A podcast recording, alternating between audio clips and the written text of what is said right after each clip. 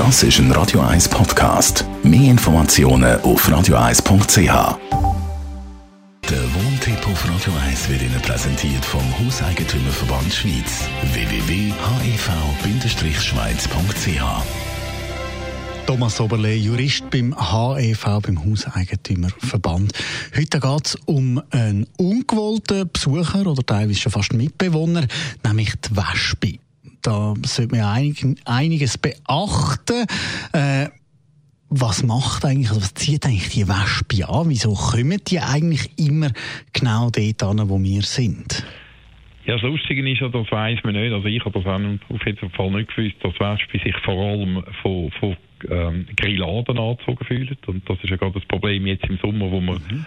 äh, gerne draußen sitzt und äh, grilliert. Und die kommen dann vor allem äh, zur Tageszeit, wenn sie den Geruch eben von diesen Speisen in der Nase hat. Und dann wird ja von den Fachleuten gesagt, man soll aufpassen, also man soll nicht hektisch werden, aber das ist äh, schneller gesagt als gemacht. Ich selber habe jetzt auch ein bisschen Angst vor diesen äh, Tieren, wenn sie mal zu nahe kommen. Und dann ist man eben in der Regel eher nervös als ruhig dann ist man eben so ein bisschen, äh, so ein bisschen ja, hastig unterwegs.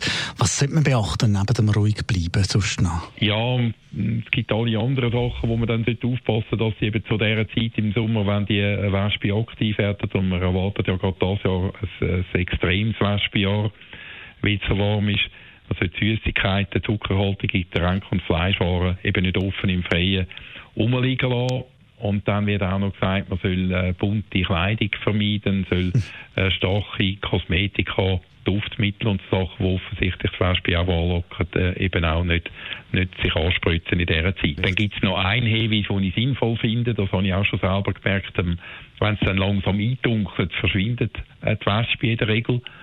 Und dann macht es vielleicht Sinn, dass man die Party halt oder das Grillieren auf die Zeit verschiebt, was dann draußen dunkel wird. Also so ein in den Abend rein verschieben. Wenn es jetzt aber mal nicht nur ein Besucher, sondern eben fast ein Mitbewohner ist, was muss man machen, wenn man so ein Wespennest findet, bei sich auf dem Balkon oder auf der Terrasse? Ja, da stellt sich also im Zusammenhang dann häufig die Frage, äh, wer macht das weg, oder? Und die zweite Frage, wer zahlt das?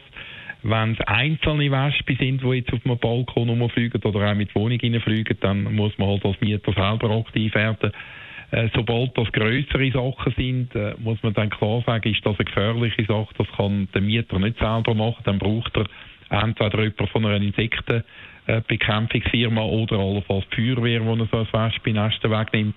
Und dann ist es äh, für mich klar, dann sind das Kosten, die der Vermieter muss übernehmen muss, wenn man so eine, eine Fachfirma muss beiziehen Danke vielmals. Thomas Oberle, Jurist beim HIV.